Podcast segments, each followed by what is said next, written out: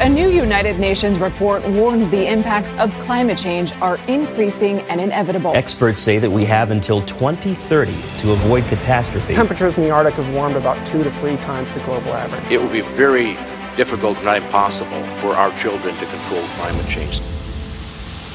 This is South of Two Degrees, and I am your host, Brian Barnes. It is so good to have you with us today on the only podcast dedicated to bringing unfiltered scientific research to the forefront of the climate conversation. We've got a fascinating show today that'll be a fair bit longer than usual as we dive into the latest information from the IPCC. So, my friends, once more, into the fray.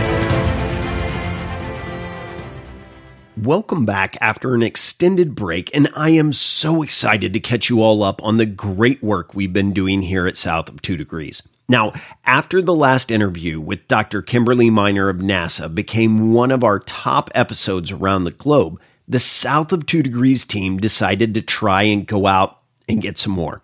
However, if I'm being honest, I think Dr. Miner will be hard to beat. By the way, if you haven't listened to both parts of her interview, I highly recommend you go back and do so. Anyway, the team came through, and I had the unbelievable honor this last Monday to sit down with a living legend in the conservation space and a personal hero of mine since I was a kid in an exclusive one on one interview with none other than Dr. Sylvia Earle. Now, the Dr. Earle interview won't drop until the end of October. However, we'll be releasing some clips as we get closer. As for today, I want to touch on another item of note that happened this week. Monday saw the IPCC, or Intergovernmental Panel on Climate Change, release the first part, and there are three, of what is called AR6, or the Sixth Assessment Report. Now, AR6 has three working groups, as I mentioned, and each publish separate assessments on the following areas. Working Group 1, the physical science, which is just that. They assess the physical science of climate change. Working Group 2, impacts, adaptations, and vulnerability. In other words, they assess the vulnerability of socioeconomic and natural systems to climate change, negative and positive consequences of climate change, and options for adapting to it. Working Group 3, mitigation of climate change, which rightly focuses on climate change mitigation, assessing methods for reducing greenhouse gas emissions and removing greenhouse gases from the atmosphere. Because the first part of AR6 has been so widely reported on, I'd like to make a quick comment. I've heard more than a few high profile individuals talk about it and say things like, but the report clearly states we shouldn't throw in the towel. You should know if anyone references solutions or adaptations described in the report, then they either didn't read it or are trying to bridge unconnected things. This report is purely on the physical science. Anything else is an inference. As I mentioned a second ago, Things like adaptation and mitigation methods are dealt with by working groups two and three, and their reports don't come out until early next year. As you know, I will always be completely transparent and call this out not to highlight anyone in particular, but rather to say, pay attention because there is a lot of misinformation out there. I want to start by putting into perspective just how detailed AR6 Working Group 1 is. Not only is the full document a whopping 3,949 pages, but it was compiled by 234 experts. They took into consideration nearly 100,000 comments from other scientists on pre release drafts and ended up with over 14,000 scientific paper citations. In other words, if someone tries to tell you that this is a narrow report that doesn't have broad consensus, you can tell them to bugger off, as that couldn't be further from the truth. Now, before we dive into the report, it's worth repeating part of what we have discussed last year, namely how scientists speak. To many, it can come across as a language other than English, and without a solid grasp on it, AR6 is extremely difficult to understand. Scientists use terms such as likely, unlikely, high confidence, low confidence, medium confidence. Honestly, it can get exhausting to those not in the profession. So, why do they do it? Well, they do it because science almost never deals in certainties. Rather, it deals with probabilities based on observations. They then make inferences for the empty space in between those observations using calculation models that can then project into the future, like the commonly used CMIP6 or Phase 6 of the Coupled Model Intercomparison Project which produces multi model climate projections based on alternative scenarios of future emissions and land use changes produced with integrated assessment models or IAMs. Now, you really don't need to know that in all the detail I just rattled off. And while folks like me find its inner workings fascinating, I'll save you from the boredom many, if not all of you, would feel, so I'll leave it simply that much of this report uses the CMIP6 model to project future conditions. That said, if you want to learn more on integrated assessment models, you can do so over at southof2degrees.org under the citations page. I should point out, however, because these models require assumptions and are built by humans, there is an innate and unavoidable aspect of error. Yes, we have gotten immensely better, but it's not perfect. As a result, scientists use the phrases I mentioned earlier. Yes, it runs counter to the media's narrative and the majority of their audience's desire to have a definitive answer, but that is just the way science works. So we good? All right, cool. We'll move on. Last thing of note before we dive in is an aspect that scared the out of me, yet is super easy to miss if you aren't accustomed to the jargon we just went through.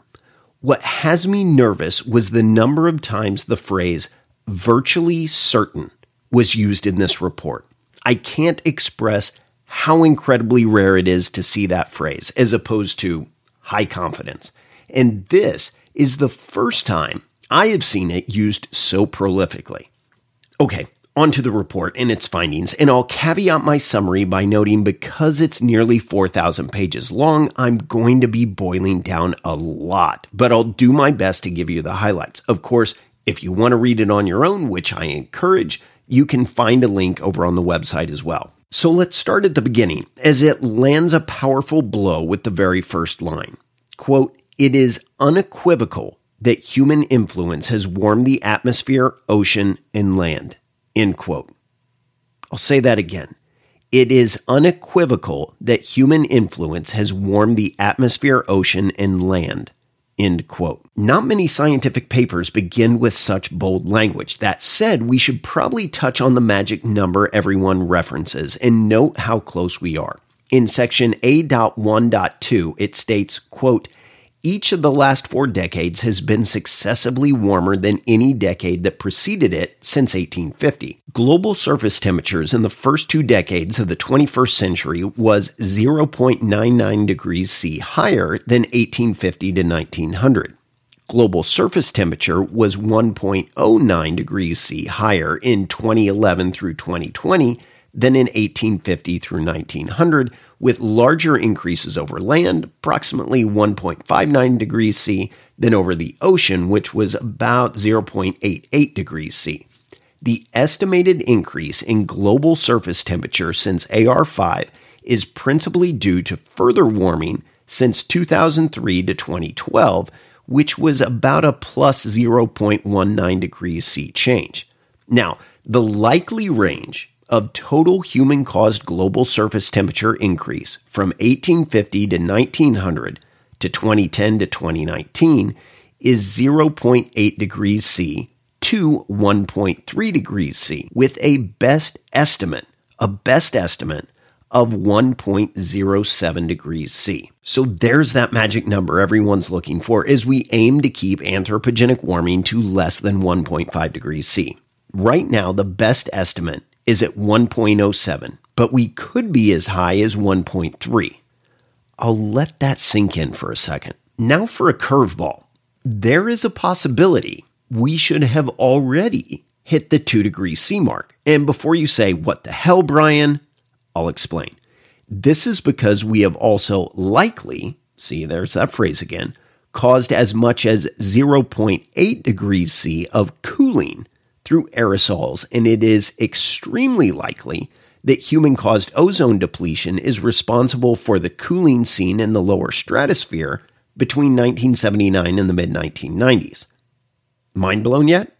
If not, at least you're picking up on how nuanced a conversation this is and how many news outlets, in a rush to simplify and get an analysis out on a 4,000 page document, can miss how deep an impact the science truly demonstrates we have caused.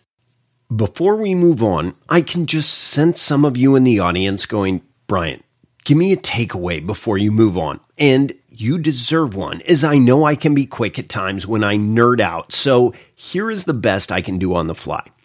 If you run into someone who wants to debate the fact that we're nearly at 1.1 degrees C of anthropogenic warming, and their argument is, say, something akin to, well, natural climate change happens, so they don't really know.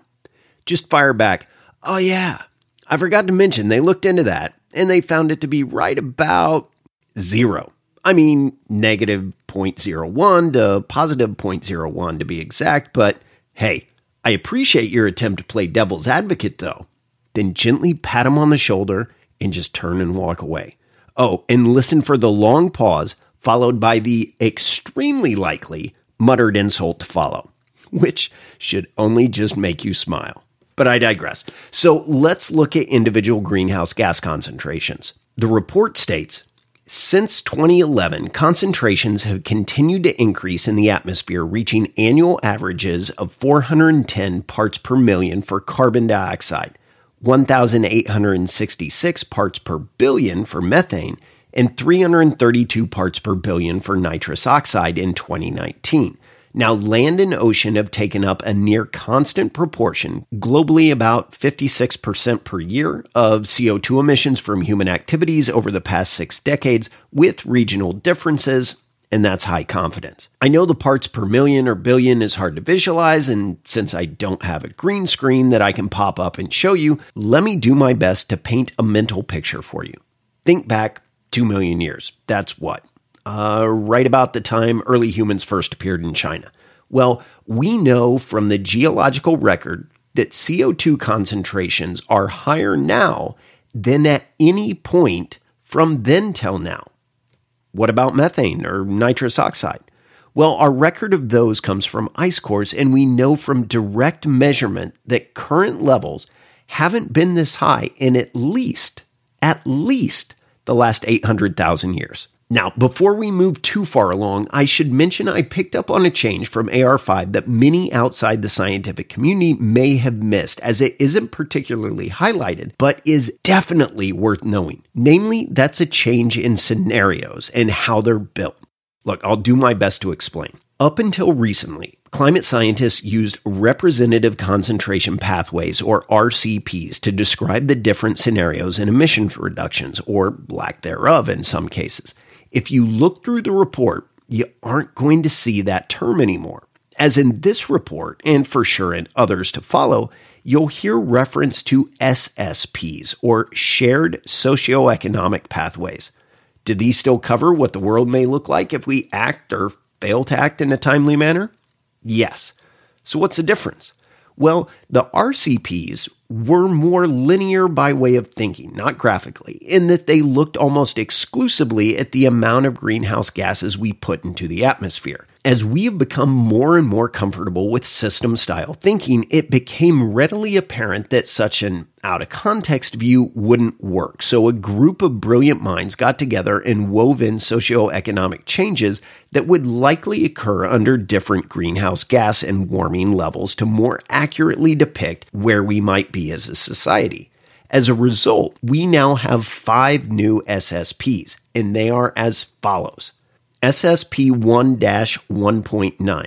Now, this is the most optimistic scenario that describes a world where we cut CO2 emissions to net zero by 2050. It figures in a shift from economic growth to societal well being as well. I should also note here that this is the only, the only scenario that keeps us below 1.5 degrees C as set by the Paris Accord. The second scenario, or SSP 1 2.6, and this is the next best scenario and is similar, socioeconomically speaking, to the former and describes a world where we cut CO2 emissions aggressively, but not as fast as the first scenario and lands us at net zero after 2050, and we stabilize at about 1.8 degrees C in the year 2100. Now, the third scenario is SSP 2 4.5, and this is the middle of the road pathway where we stabilize close to where we are today, but do not reach net zero until after the turn of the century, landing us at about 2.7 degrees C by the year 2100. Further,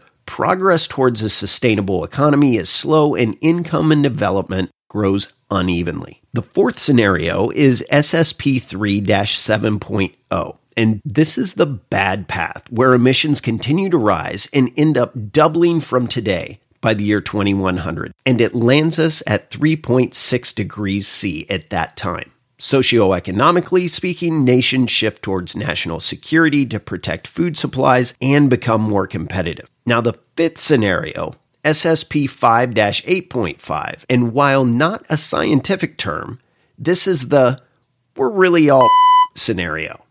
Forgive the bleeping, but it's true.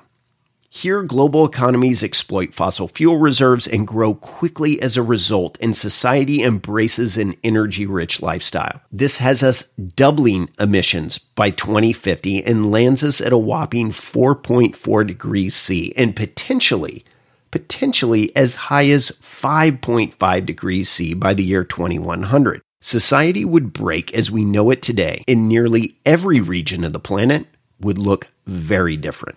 Your takeaway from that? Between right now and 2040, Every single scenario has us breaking 1.5 as a best estimate. And by 2060, all but one has us bouncing up against or blowing past 2.0. Surprised? Well, it's crazy enough that upon discussing this with my own brother Monday evening, he half jokingly said, Well, maybe you should rebrand to south of 3 degrees. I didn't know if I should laugh or cry, as he does have a point, even if he is just trying to have some fun with his younger brother. So we've had a lot of detail. How about some quick hits? Let's start with droughts. Well, the report points out it is virtually certain that hot extremes, including heat waves, have become more frequent and more intense across most land regions since the 1950s, while cold extremes, including cold waves, have become less frequent and less severe, with high confidence, that human induced climate change is the main driver. Hear that virtually certain again? How about glaciers and Arctic sea ice? Okay. Annual average sea ice between 2011 and 2020 was at its lowest point since 1850. Now, Keep in mind, satellites have been continuously monitoring sea ice since 1979, and prior to that, data sets draw from ship observations, compilations by na- naval oceanographers, analyses by National Ice Services, etc. Now, soil samples can be used to pull further data, which is what was used to determine that over the latest 10 year period, late summer Arctic sea ice was smaller than at any time in the last 1,000 years. With regard to glaciers, almost all of the world's glaciers have been retreating synchronously since the 1950s, which is unprecedented in the last 2,000 years. Oh, what about rain, monsoons, and hurricanes? Well, this is where we get into the nuances we spoke about earlier decreases in global land monsoon precipitation from the 1950s to the 1980s is partly attributed to human caused northern hemisphere aerosol emissions, but increases since then have resulted from rising greenhouse gas concentrations. Further, over South Asia, East Asia, and West Africa, increases in monsoon precipitation due to warming from greenhouse gas emissions were counteracted by decreases in monsoon precipitation due to cooling from human caused aerosol emissions over the 20th century, and increases in West African monsoon precipitation since the 1980s is partly due to the growing influence of greenhouse gases and reductions in cooling effect of human caused aerosol emissions over Europe and North America. Now, try arguing those points with some random guy at the local coffee shop. Many folks, especially deniers, just don't want to have conversations in that kind of detail. Oh, I almost forgot. I mentioned hurricanes a second ago, and it's likely, likely that the global proportion of major, which is category three through five, tropical cyclone occurrences have increased over the last four decades, and that the latitude where tropical cyclones in the western North Pacific reach their peak intensity has shifted northward. It should be noted that while attribution science is extremely complex, these changes cannot, cannot be explained by internal variability alone. The long and short, as the report succinctly states, with every additional increment of global warming, changes in extremes continue to become larger. It goes on to elaborate though by saying, quote, there will be an increasing occurrence of some extreme events unprecedented in the observational record with additional global warming even at 1.5 degrees C of global warming projected percentage changes in frequency are higher for rarer events, and that's high confidence. Look, I know it's pretty heavy, but I'm going to do something I try and avoid at all costs on this show, and for the most part, haven't in the history of the show done. I'm going to voice my quick perspective on this because it's important, and you're welcome to quote me. One of the most sobering aspects of the IPCC report is blunt realization of the damage we've already done. It notes that our impact on ocean temperature, acidification, and deoxygenation is not reversible even in the next 100 to 1,000 years. And that's if we could magically snap our fingers and stop our impact today. You heard me. We cannot with very high confidence, reverse the damage we have already done, nor will our descendants see it reversed even over the next 1,000 years. And I don't know about you, but that damn near makes me cry. Okay, so what about a bright spot, you ask? I'm happy to give you one, as I would not want to end on that note it would be way too close to how we ended the show on polar bears back in season one.